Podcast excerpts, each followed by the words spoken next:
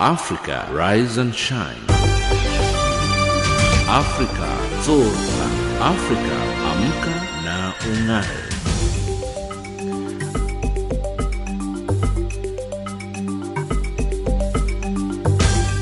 Good morning and welcome to Africa Rise and Shine. This is Channel Africa, the voice of the African Renaissance, coming to you live from Johannesburg in South Africa. We are on the frequency 6145 kHz on the 41 meter band to Southern Africa and on DSTV's audio bouquet channel 902. I'm Lulu Gabu and with me I have Onelen Sinti, Amanda Machaka and Tami Kluza. In our top stories on Africa Rise and Shine at this hour, AU envoy arrives in South Sudan to revive stalled peace talks. SADC members push for a regional parliament and peacekeepers face challenges in Sudan's Darfur region. In economics, BRICS summit gets underway in Russia and in sports news, Athletics Federation of Nigeria invites 50 athletes for all Africa Games. But first up the news with Onelen.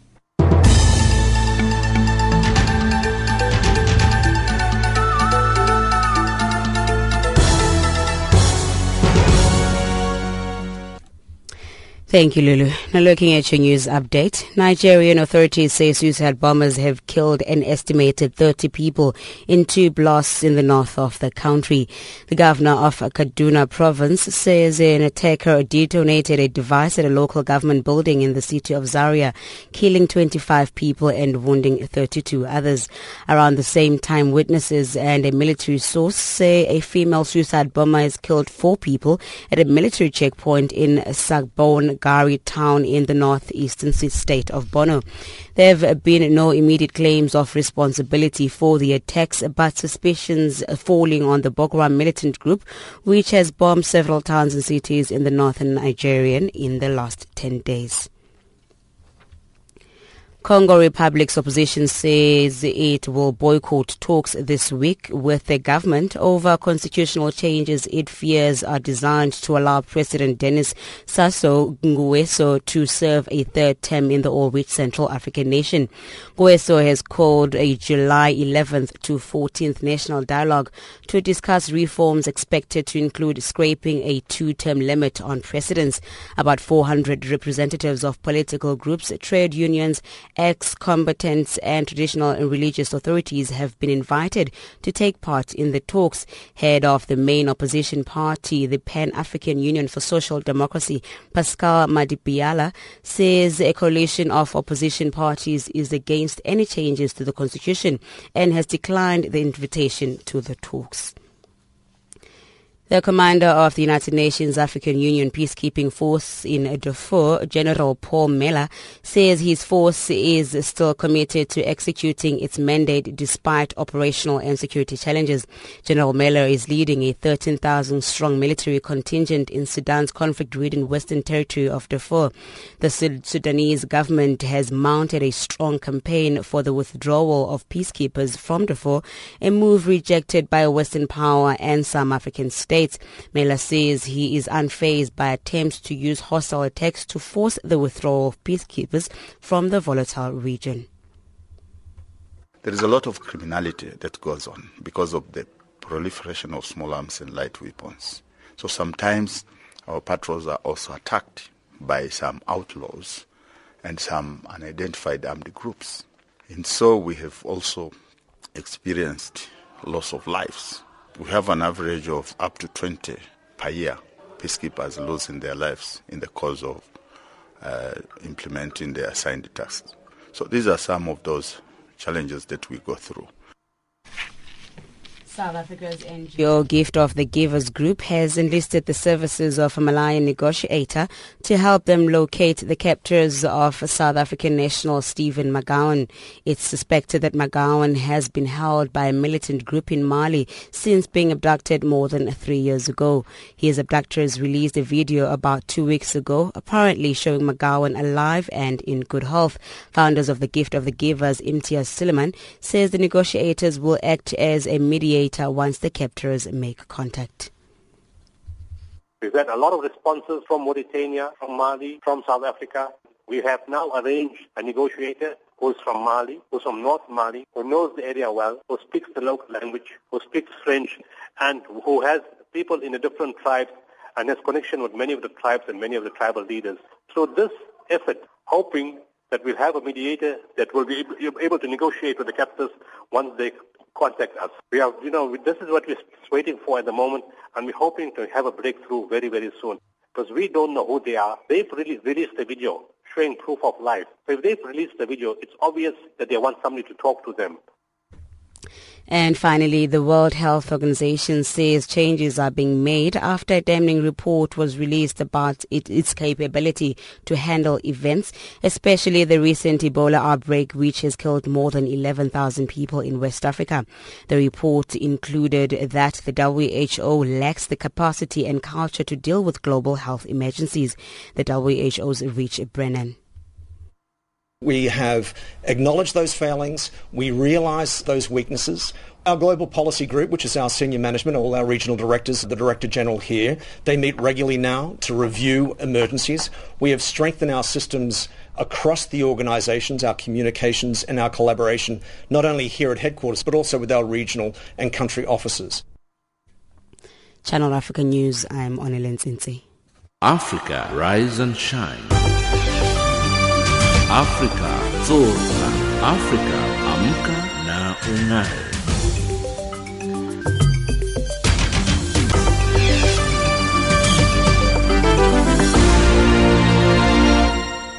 Thank you, Onele. It's 7.06 Central African Time and you're listening to Africa Rise and Shine. We're coming to you live from Johannesburg in South Africa. Now this morning we start by asking you, do you think the SADC Parliament will help the region deal with challenges? Southern African countries will soon have uniform laws which will be enforceable across all 14 SADC member states when a regional parliament is formed possibly next month. South African President Jacob Zuma says SADC needs to establish a regional parliament to tackle challenges in the region. Now our question to you today is, do you think the SADC parliament will help the region deal with challenges? Give us your thoughts on email, your views at info at channelafrica.co.za or send us an SMS to 27796 957 930 or get a hold of us on Twitter at Rise Shine Africa or at Channel Africa 1.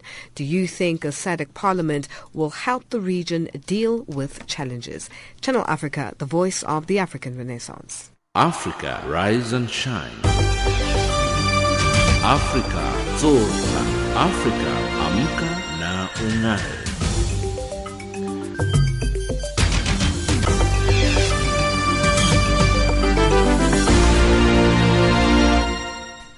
The African Union has sent a senior emissary to South Sudan's capital, Juba, to push for a quick peace process with the express purpose of allowing the country to form a government of national unity. James Shimanyula reports. The African Union emissary that has been sent to South Sudan's capital Juba is former Malian President Alpha Omar Konare. He is in Juba to meet President Salva Kiir and other top government officials to kick-start the stalled peace process mediated by the regional bloc IGAD. Speaking in French at a press conference through an interpreter shortly after arriving in South Sudan, Alpha Omar Konare said, we all wish that there be peace that the people of South Sudan have been looking for and that there be harmony. This peace, which is a very precious commodity, is not beyond the reach of South Sudanese people. It's the South Sudanese themselves who are going to make peace, but we are going to help them to do that. We are here to support them and to be with them. Et bien entendu, mon premier devoir, c'est... My first duty will be to listen to the South Sudanese authorities. If we don't listen to them, if we don't listen to President Salva Kiir, and if we don't listen to other leaders of South Sudan, we will not be able to make any other contribution, and that contribution as a brother, and which in other circumstances will be helping greatly our brothers. The brothers that former Malian President Alpha Omar Konare is speaking about are the people of South Sudan. speaking on behalf of the Sudanese government as he welcomed the former Malian leader, Peter Bendi Bashir, South Sudan Deputy Minister for Foreign Affairs, said. Definitely, we will give him all the details that we have and the concessions that the government has given and the, the commitment of the government to achieve peace for the people of South Sudan. As the African Union emissary consulted the South Sudanese government to jumpstart the peace talks that have collapsed several times over the past 18 months, Rebecca Nyandeng, wife of the late founder of South Sudan Nation John Garang, cited the main problem facing South Sudan as it struggles to carry out reforms ahead of restoring permanent peace. The problem is a reform. We did not deliver to the people of South Sudan. And why we did not deliver when we have all the resources? We were able to drive the war without any resources. And now we have resources. We ask ourselves as leaders, why are we not bringing services to the people? President Salva has accepted it to sit down with us and, and listen. Now reform will take place. So we have realized our mistake. We have to sit down and, and correct the mistake. Although Rebecca Garang spoke of correcting mistakes made in her country, she did not amplify on the mistakes and say when and how they are to be corrected. Reporting for Channel Africa, this is James Shimanyula. It is 7.11 Central African Time and you're listening to Africa Rise and Shine. We're coming to you live from Johannesburg on this Wednesday, July the 8th, the 189th day of 2015, with exactly 176 days left in the year. And our question to you this morning is, do you think the SADC Parliament will help the region deal with challenges? Give us your thoughts on email at info at channelafrica.co.za. Send us an SMS to plus two seven Seven nine six nine five seven nine three zero, or get a hold of us on Twitter at Rise Shine Africa or at Channel Africa 1. Do you think SADC Parliament will help the region deal with challenges? Channel Africa, the voice of the African Renaissance. Africa, rise and shine. Africa, zorka. Africa, amka na ungae.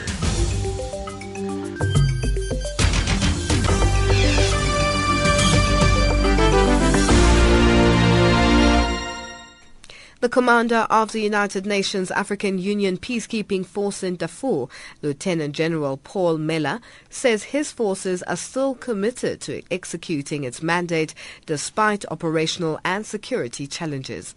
The Tanzanian born soldier is leading a 13,000 strong military contingent in Sudan's conflict ridden western territory of Darfur. The Sudanese government has mounted a strong campaign for the withdrawal of peacekeepers in Darfur, a move rejected by Western powers and some African states. Presidential correspondent Tshepo Ikaneng filed this report. Just recently, the United Nations has warned that violent attacks on international peacekeepers and civilians in Sudan's conflict-torn Darfur region have been increasing at an alarming rate. The world body claimed that this has forced tens of thousands of people to flee. A report by the UN chief Ban Ki-moon has revealed that there were about 60 incidents of hostile attacks against UNAMID forces in the past three months.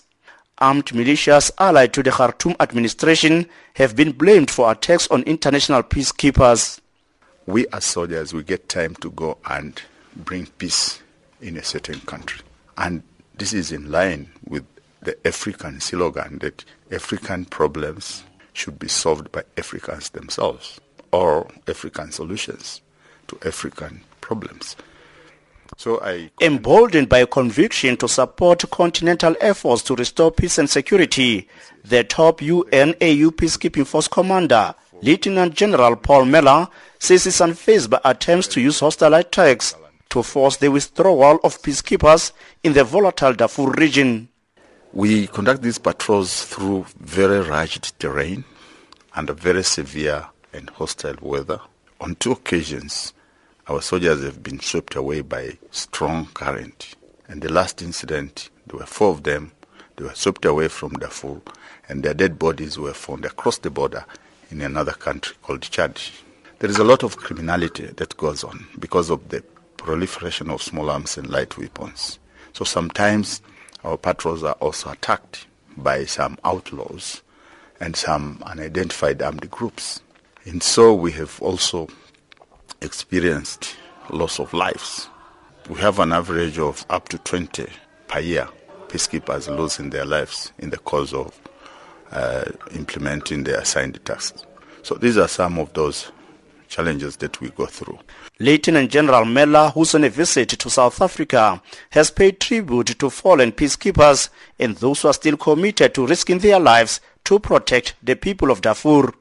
It requires a lot of courage for someone to go on patrol, knowing that yesterday my colleague was killed on those patrols. But they don't stop going. They keep on going. For example, 2013, seven peacekeepers from Tanzania were killed in an ambush. And the, the, the same battalion did not pull out of the Darfur. They continued to conduct patrol in the same areas. And you can imagine how does it feel that to pass the same area where you know that you lost your colleagues. Despite all these challenges, despite all these sufferings and difficult conditions that they're facing, but they continue to work. UN Secretary General Ban Ki-moon has backed the Security Council recommendation that the mandate of the UNAMID forces be extended for another year, saying any drawdown should be based on the ability of the government and armed groups to make progress on peace. Tshepo Ikaneng in Pretoria. The Vice President of the SADC Parliamentary Forum, Joseph Ndlovuyalema, says he is hopeful that SADC will soon establish its own parliament. He was speaking at the organization's week-long 37th plenary assembly taking place in Fairmont Zimbali Resort in Ballito, KwaZulu-Natal. The meeting is being held under the theme Industrialization and Regional Integration in SADC, the Role of Parliament. Nhlanhla Mahlangu reports. The Vice President of the Southern African Development Community Parliamentary Forum, Joseph Ndlovuyalema, says all the African sub-regions have regional parliaments, but the South still operates as a forum. He has commended South Africa's President Jacob Zuma, who has also expressed his support for the formation of a regional parliament. He says they are hopeful that the Heads of State Summit next month will see the formation of the new parliament. We are being grateful indeed for the support that His Excellency President Jacob Zuma has given to the transformation of SADC-PF. During the meeting, the President reaffirmed his support for the establishment of the SADC Regional Parliament and expressed commitment to engage fellow SADC heads of state and government on this very important matter. We are hopeful that SADC will soon establish a SADC parliament to ensure the development of model laws to facilitate the harmonization of our legal frameworks, which is necessary for the regional integration. Speaking during the opening ceremony of the plenary assembly on Sunday, President Zuma said the Southern African development community needs to establish a regional parliament to tackle the challenges in the region. The job of the forum might be more important, particularly if the transformation from the forum to regional parliament as a role of uh, oversight is very important to the executive. We share the same view with regards to the Pan-African Parliament that more needs to be added in its task with regards to the executives in the continent, partly because we believe parliaments have the public representatives who carry the views of the electorate. So we believe that the transformation of the forum is absolutely an important thing. National Assembly Speaker Baleka Mbete says all national parliaments in SADC have been calling for the regional parliament. The reason the regional parliament has to be viable is because it's the national parliaments who are saying we want a regional parliament. And it's the national parliaments who have been dealing with this matter over the years and are now really at a point where, I mean, other sub-regions of the continent have already got parliaments.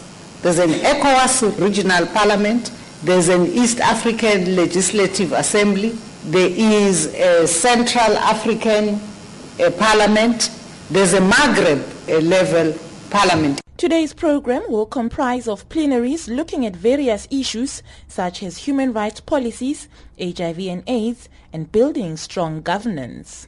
Reporting for Channel Africa, I'm Nhlanhla Mahlangu in Ballito, KwaZulu-Natal.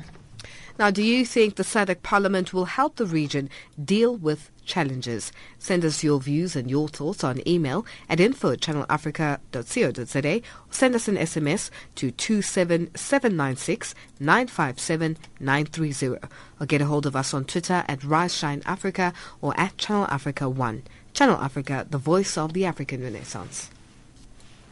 Africa, rise and shine. Africa, zorka. Africa, amka na ungae.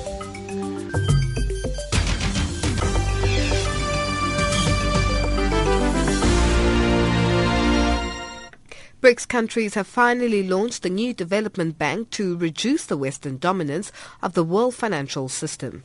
The bank was launched in Russia yesterday with the initial capital injection of $50 billion.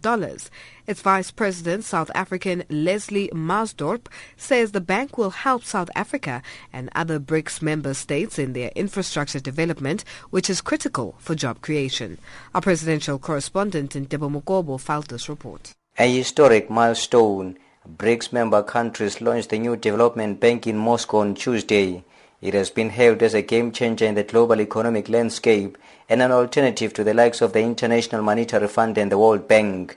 But International Relations and Cooperation Minister Maite Nkoana Mashabane says the new bank is not meant to compete with the existing financial institutions but will address the challenges facing the developing world the first BRICS declaration as to what BRICS stands for. That we're not only going to be looking at just the economics and trade, but also the geopolitical developments around the world, so as to give an alternative voice, not against anyone, but just to say that there's a yearning out there, both in developed and developing world. There is an upsurge of ordinary people saying the old economic model no longer works for no one, doesn't work for developed countries. It no longer solves the problems of 2015. Minister Nkoana Mashabane says the bank will help to deal with the challenges facing the country. For us, we've been very clear when President started this initiative, which was quite historic, looking at how to bring about true radical economic development that South Africans are yearning for, that would deal with the triple challenges of inequality, of poverty, and unemployment. We will be looking at how to invest in each other's countries through our business entity, looking at the role of state-owned enterprises. Speaking to the SABC after the launch of the BRICS New Development Bank, the bank's vice president Leslie Maasdorp says the new bank will enhance the amount of capital available for the development in South Africa and other BRICS member states infrastructure is a very critical ingredient for an economy to grow. There's a huge financing gap in South Africa and in many developing countries in terms of the required capital to invest in infrastructure. So the BRICS New Development Bank is an important addition to the development finance institutions globally to augment, it will, in other words, enhance the amount of capital available for infrastructure development. So the New Development Bank will play an important role to complement existing institutions with respect to uh, infrastructure development. The seventh session of the BRICS summit officially kicks off later this morning with an address by Russian President Vladimir Putin. Later in the day, President Jacob Zuma, who is leading a strong delegation of ministers and business, will meet with President Putin. I am Debo Mokobo Ufa in Russia. The world remains beset by so much human suffering, poverty, and deprivation. It is in your hands to make of our world a better one for all. From July 18, raise your hand and make a dedicated effort to keep helping others in any way you can. Make every day a Mandela Day. It is in your hands to make a difference. Africa, rise and shine. Africa, zorka. Africa, amka na ungae.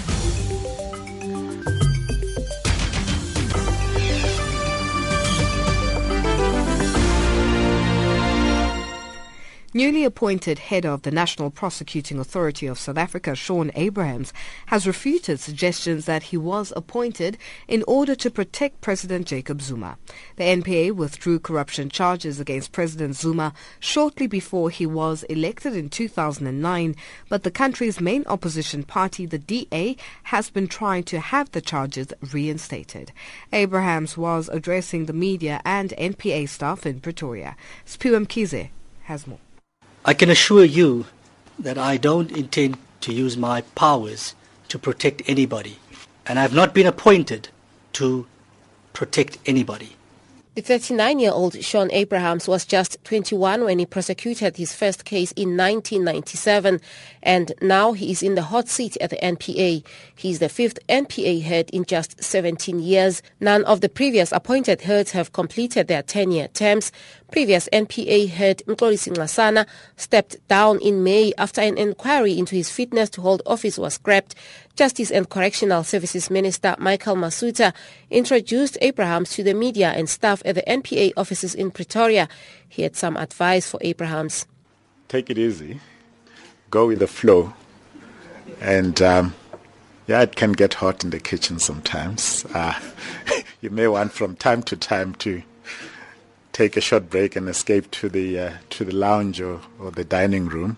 Abrahams has acknowledged that President Jacob Zuma has placed immense confidence and responsibility in him to deliver justice to the people. He says he is deeply humbled. This is certainly the greatest honor that could be bestowed on any career prosecutor. I am deeply humbled and heartened by all your confidence in me and the c- continued congratulatory messages, well wishes, kind words and commitments of support. I endeavor to hold each and every one of you accountable to your commitments of support.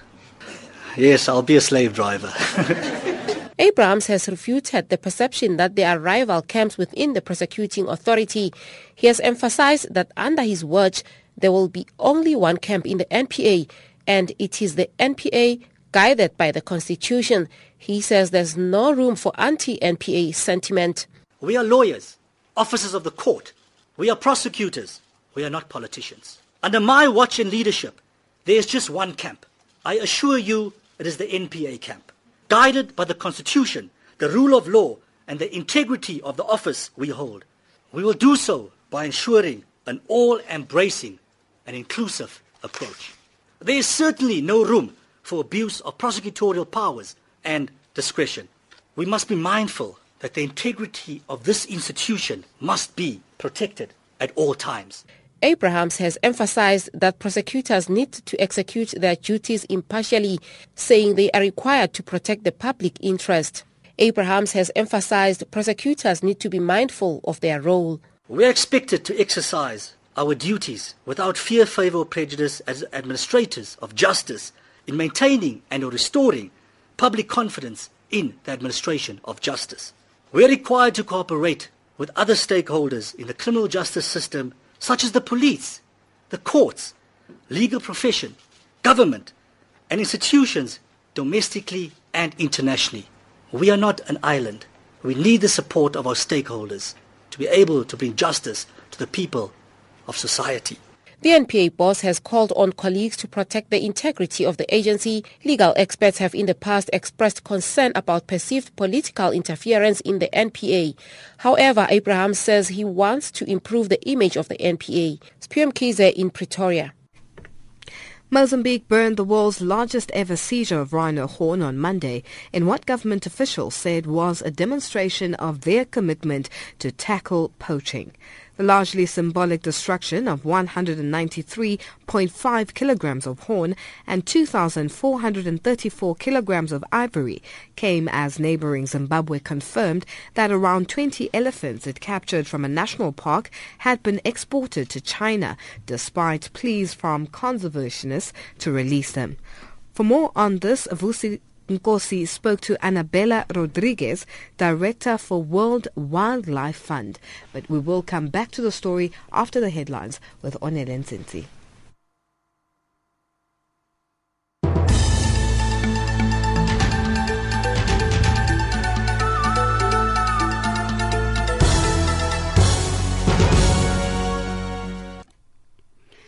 Burundi prepares to respond to the call by African nations to delay the presidential elections by two weeks to July 30th.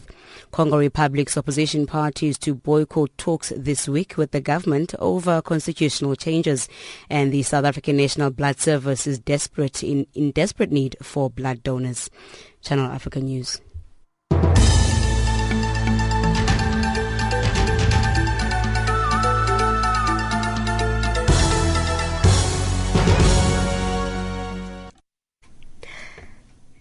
Going back to that story, Mozambique burned the world's largest ever seizure of rhino horn on Monday in what government officials said was a demonstration of their commitment to tackling poaching.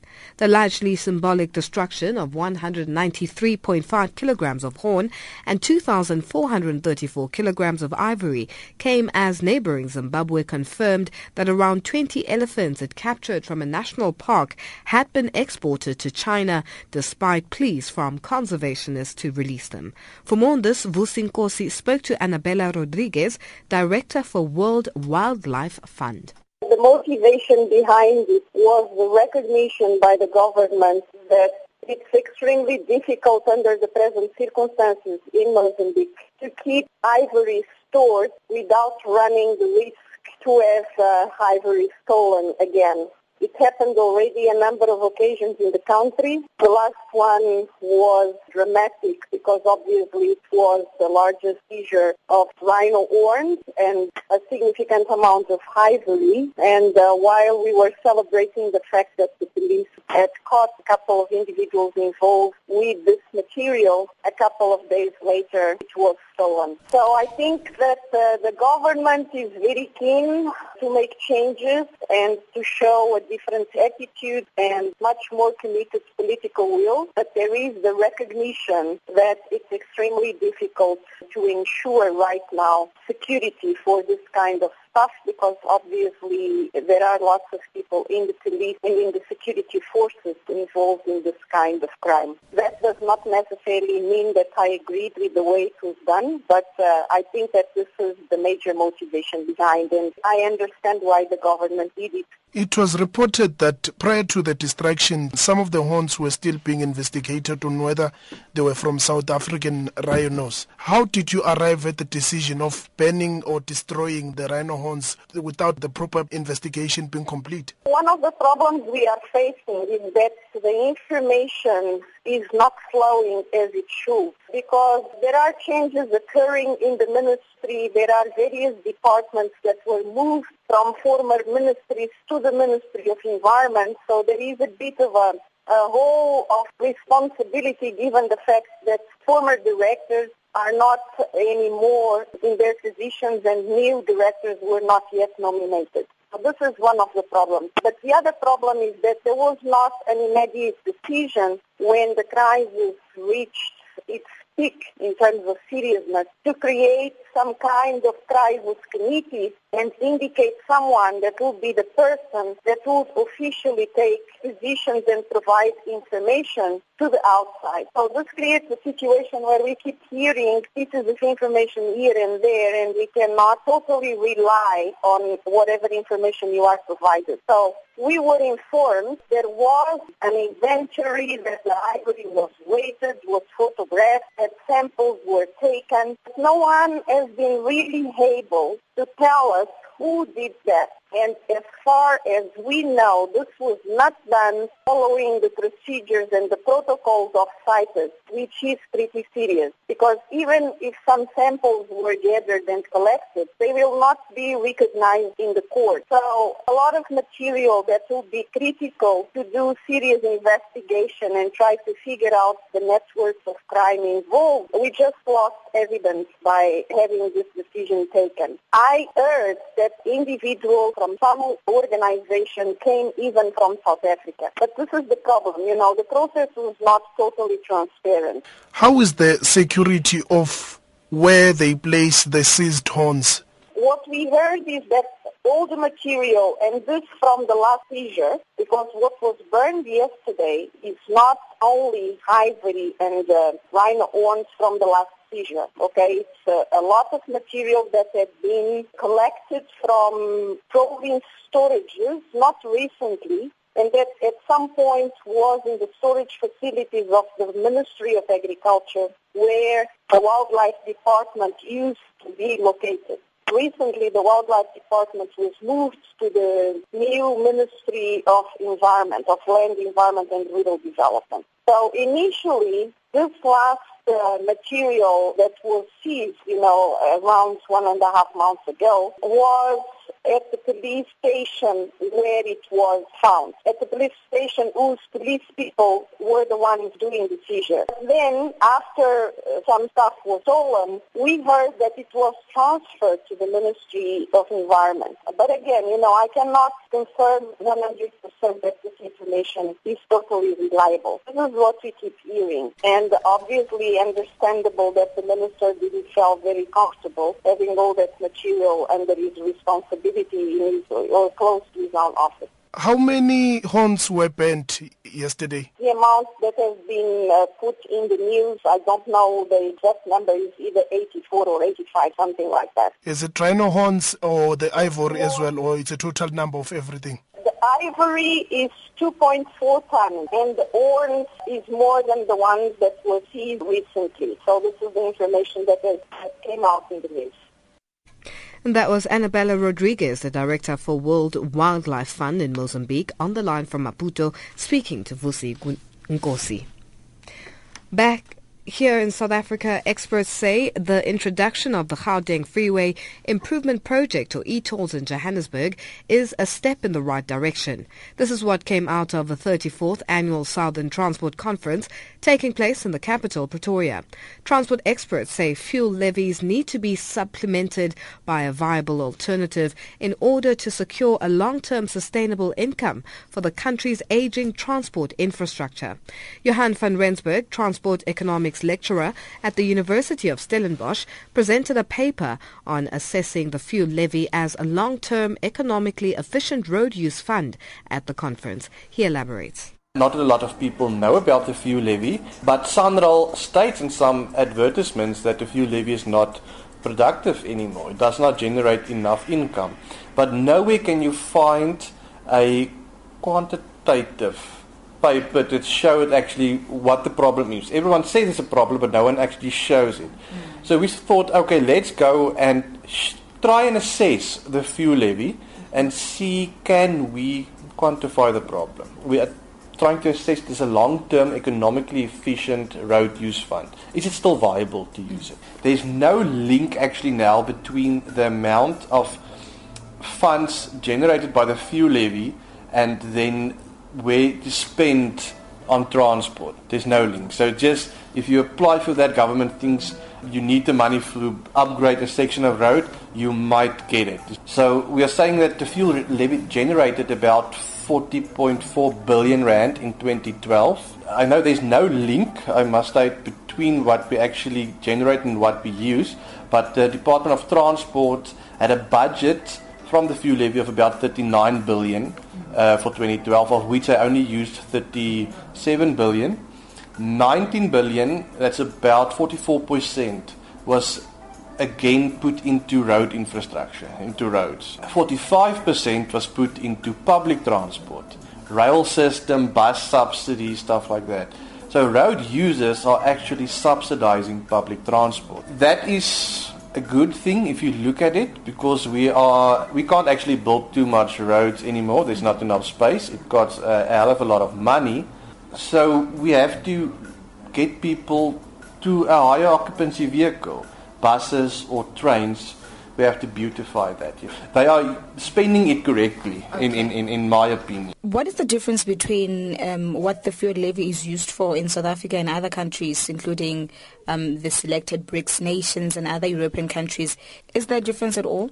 For instance, in America, maybe their fuel levy fund may still be ring fenced, and they use because they mainly state each year that they are depleting their fund for road usage, whereas by us, we, there's no link they can use it for anything. They don't have to spend anything on transport uh, or road infrastructure from the money they generated. Mm. So it, it is something that we can actually look into further and, and see actually what do other countries do with that. Mm.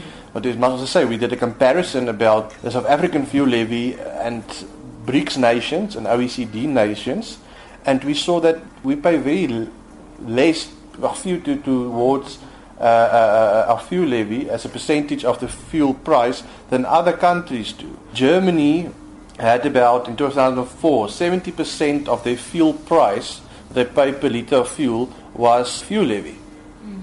where we only had 25%. Now we are sitting at a 17% share of fuel levy price in the price of fuel per litre. Mm. So it is reducing, but we are not the fuel levy in South Africa is not as high as compared to the peers. What sort of impact do you think other alternative fuels, um, and this could be like electric fuels or more um, efficient vehicles, have on fuel levy? There are certain trends that is working in on the fuel levy, and this is alternative fuels, electric and hybrid vehicles, and, and, and vehicle growth we actually found that registered vehicle populations of Africa grew, grew by 47% the last 10 years. The kilometers that these vehicles traveled grew by 38%. But the fuel sold to the registered vehicle populations and used to travel uh, the distance only grew by 21%, if I'm correct. So you get this two trends going upwards and one sloping downwards. Uh, we can't increase the fuel levy that much anymore so less money is being generated, although we are using more of the road space. What are your thoughts on the introduction of e-tolls in South Africa? And would you say that there is a need to then continue to use fuel levy as a main source of income from road users um, to fund transport operations and infrastructure in the country? Are e-tolls what could also complement the fuel levy system that's already being used? There's a lot of controversy with the e-toll system. Is e-tolls needed in South Africa? Yes, it is needed because we need more money. We need more money. Uh, uh, and where are we going to get it? We have to tax people. Uh, do people want to pay more for road usage? No, no one wants to pay more for anything. The lucky thing with the fuel levy is that it is hidden in the price of fuel per litre sold. You don't know you're paying for it. The fuel levy only gets increased once a year in South Africa, but they can do it. You will never know. What percentage would it be? At, at this stage, we're sitting at 17%. But the e-tolls, yes, definitely we need something like that. Did they do it in the correct manner? Maybe not in my view. They did not get public buying. That's a problem. So you spend a lot of money before you actually get to generate any income. And that was Johan van Rensburg, Transport Economics Lecturer at the University of Stellenbosch, speaking to Khumuto Mopulane. Now let's go back in time. Rather, it's 7.42 Central African Time and you're listening to Africa Rise and Shine. We're coming to you live from Johannesburg in South Africa. Now going back in time to today, the year 2004, the third conference of the African Union meeting in Addis Ababa, Ethiopia, selects South Africa as the seat of the future Pan-African Parliament. South Africa's Speaker of Parliament, Baleka Mbete, tells us more. I think this is the first time that Africa would have a legislative body. And I think we would like to have a place that we can all be very proud of in terms of the way it symbolizes ourselves as Africa. And we would still even have to discuss what that would be. So we would have to embark on a process of agreeing the kind of parliament that we would like to build. And I don't think that we can just make an assumption that there's some place we have around the country which would really fit what Africa deserves in terms of this first Pan-African Parliament. Remember, this place will be the headquarters of an organ of the AU for instance, if this structure was going to be in Addis Ababa, the, the, the, AU would have to bear the cost of running this particular office. So we must remember that, in fact, the fact that it is on South African soil does not take away the fact that it is an AU organ, and so a lot of the costs will be borne from the budget that the Pan-African Parliament will submit to the AU. And that was Speaker of the South African Parliament, Baleka Mbete, speaking there on this day in 2004. Africa, rise and shine. Africa, zorka. Africa, amka na ungae.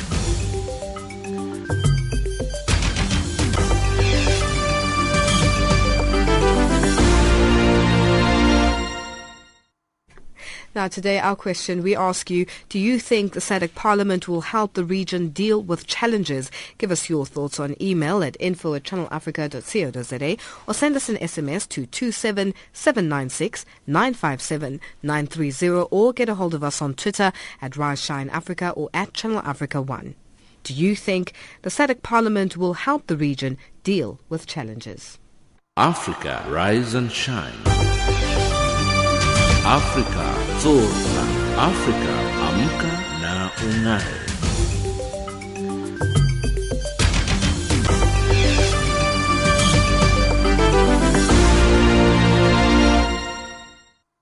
It's exactly 7.45 Central African time and Amanda Machaka standing by with our economics update.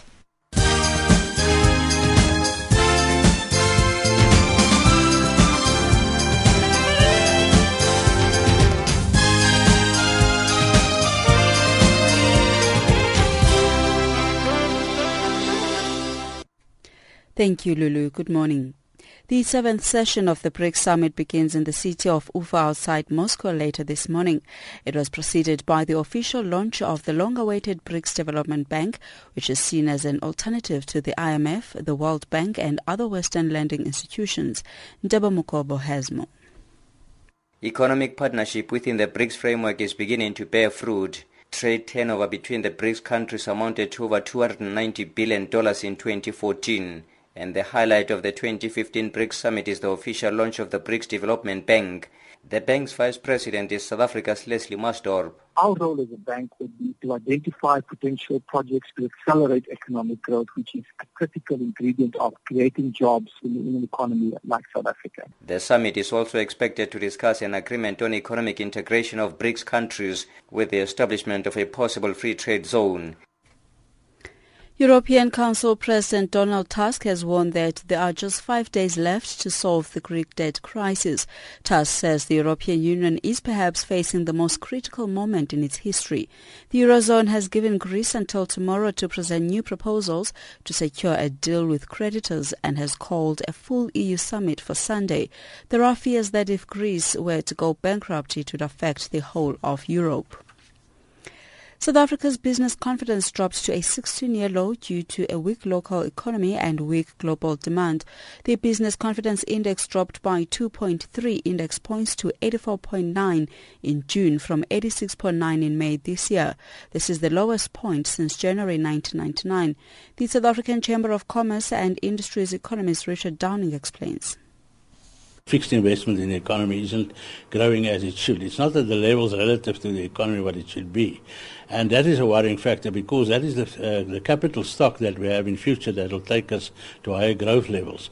And we know unemployment is very high at the moment, so that is something that we must attend to urgently in terms of, of the economy. And then, of course, you know, government intervention sometimes more in terms of regulation and uh, that type of issues, you know, constraining business to some extent.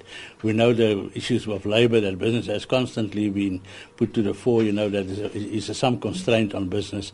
And I think there's a business is, is looking to government actually enhancing the climate in which you want to do business.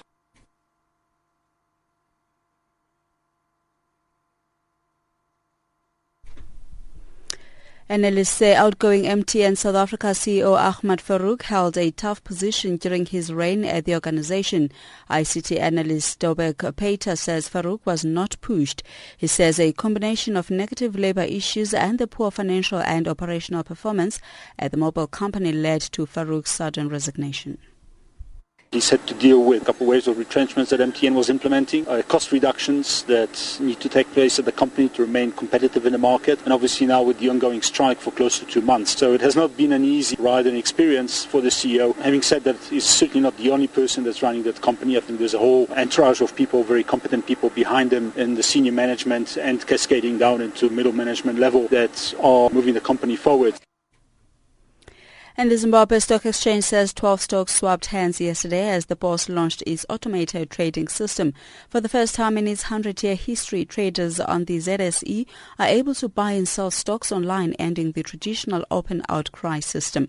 Zimbabwe was one of the last countries in the region to automate. However, trade volumes remain thin. ZSE Chief Executive Officer Alban Chirume. In fact, you find that our volumes have really dropped uh, by over 40% compared to last year for the same period. So this has nothing to do with the ATS. Now that we have this uh, platform, we expect that we'll see volumes going up. Uh, normally they go up to three, four times their volumes. You know, financial indicators, the US dollar is trading at 12.46 South African rand, at 9.89 Botswana pula, and at 7.51 Zambian kwacha. It's also trading at 0.64 to the British pound and at 0.89 to the euro. Onto commodities, gold is at $1,153 and platinum at $1,022 an ounce. Finally, the price of Brent crude oil is at $56.55 a barrel. That's all for now.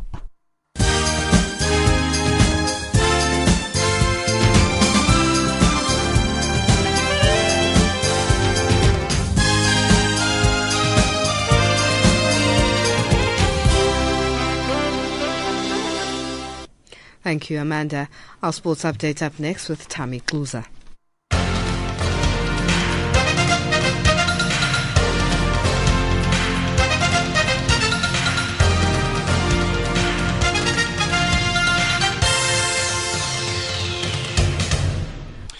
Thanks for joining us. Let's start with athletics. The Athletics Federation of Nigeria, AFN, has invited 50 athletes to camp for Congo 2015 All Africa Games. The games are scheduled to run from September the 4th until the 19th. A statement signed by Omatseye Nesiyama, a technical director of the Athletics Federation of Nigeria, said that the athletics camping official opened this week at the AFN High Performance Center at the University of Port Harcourt. Selected athletes are expected to contact the AFN Secretary General Olumide Badimuro for necessary details about the camping pro- program. In cricket, the South African Proteas have beaten Bangladesh in the second and final T20 international match in Dhaka yesterday. Natalie Chemanos has more. South Africa picked up another comprehensive victory in the T20 series against Bangladesh, taking the series 2-0. They defeated Bangladesh in the second match by 31 runs. They scored 169 for 4 today in their 20 overs after winning the toss, while Quinton de Kock in the end made 44 from just 31, hitting 4 fours and 2 sixes, and AB de Villiers opening the batting made 40 from 34. The innings fell away slightly from overs 11 to 15, but then South Africa got back on track and finished well to get to 169. David Miller made 30 from 28, and Rilee Rossouw smashed 19 from just 6 with 1 4 and 2 sixes. In reply, Bangladesh struggled all the way way through, even though they had a good opening partnership. Soumya Sarkar top scored with 37 from 21. But it was Eddie Leie that shone with the ball and on his debut match, took 3 for 16 in 3 overs and picked up the Player of the Match award. Kyle Abbott bowled 3.2 overs and took 3 for 20, while Aaron Phangiso also took 3 wickets. His 4 overs then went for 30 runs. Player of the series went to Faf du Plessis. Meanwhile, England captain Alastair Cook says that his side is itching to get started as they prepare to face Australia, the top-rated team in the world, in the Test Ashes series, which starts in Cardiff today. A Colour England team with a new coach take on a bullish and streetwise Australia in an intriguing Ashes series, which should provide plenty of drama and aggressive cricket. Yeah, I think as always the day before there's a bit of um, bit of nerves flying as well around as well from probably both sides. Um, but certainly there's always that. But the overriding thing you saw saw I trained today. The lads just you know after all the build up, I just can't wait for tomorrow to get going and you know and, and play some cricket. It's and now in tennis, South African Kevin Anderson became the owner of an unwanted record at the Wimbledon when Novak Djokovic beat him in a fourth round yesterday. Chris Bowers has more. No one should be too surprised that Kevin Anderson lost to Novak Djokovic, but having been two sets up, it does feel like a bit of a letdown. But the real value in the performance should come over the next few weeks, when Anderson either builds on this great performance or doesn't. In recent years, he's faded in the second half of the year. He's currently 10th on this year's results alone, so if he can keep up this level on the hard courts of North America over the next eight weeks and on the indoor courts of Europe after that, he could yet qualify as one of the eight elite players at the ATP finals in London in November. In the women's quarterfinals, Serena Williams beat Victoria Azarenka in three sets to move to within two wins of holding all four major titles, though her next opponent is Maria Sharapova. Today is men's quarter-finals day with four absorbing matches. For me, the pick is the battle of Stan Wawrinka and Richard Gasquet, both players who've progressed somewhat under the radar and who should offer a beautiful display of all-court aesthetic tennis. And South Africa's last survivor, Raven Klaasen, plays his third round match in the mixed doubles. He and Raquel Kops-Jones take on Horia Tecău and Katarina Srebotnik. And finally, in rugby, South African Springbok fly half Patrick Lambie suffered a head injury in a freak accident at a training in Cape Town yesterday. Soon after the Springbok training group had completed their warm-ups exercises, the players were doing the drills when the medical staff were called onto the pitch at the Cape Town Stadium in Greenpoint to attend to Patrick Lambie. He had taken a knock to the forehead and he suffered a gash which required hospital treatment. He was taken to hospital and by the time the training session had ended two hours later, the Boks were still waiting for news on his condition. Meanwhile, former Springbok and World Cup winner Bakkies Botha said that he's not waiting for a phone call from coach Heyneke Meyer as preparations for the Rugby World Cup in September continues was uh, speculations that uh, I need to keep the door open for the World Cup, but uh, like I said to everybody, asked me yes, but uh, they believe I still got uh, another World Cup in me. I truly believe I do have, but uh, I think I called it a day because I know my last, last game was when I came from the bench in Twickenham against England, and I think that peace of mind, that inner peace in me, will be the main reason I, I, I said today to, to, retire. To retire, I think uh, when I walk away, I knew that I myself as a player, I was still good enough to play for the Springboks, and with that mindset, I always will remember myself that I still had uh, um, the talent and uh, the, um, the capacity to play for the Springboks, and I called it a day. And I think uh, there's not a lot of players in world rugby that can stop their international careers on their own terms, and, and I did that uh, my way and uh, I asked for one or two tests, but I got more since I returned uh, after a few years in France. But I'm quite happy where I am and just uh, be blessed again to, to be uh, involved in this weekend's uh, test match. That's the end of our sport and back to Lulu Gabu.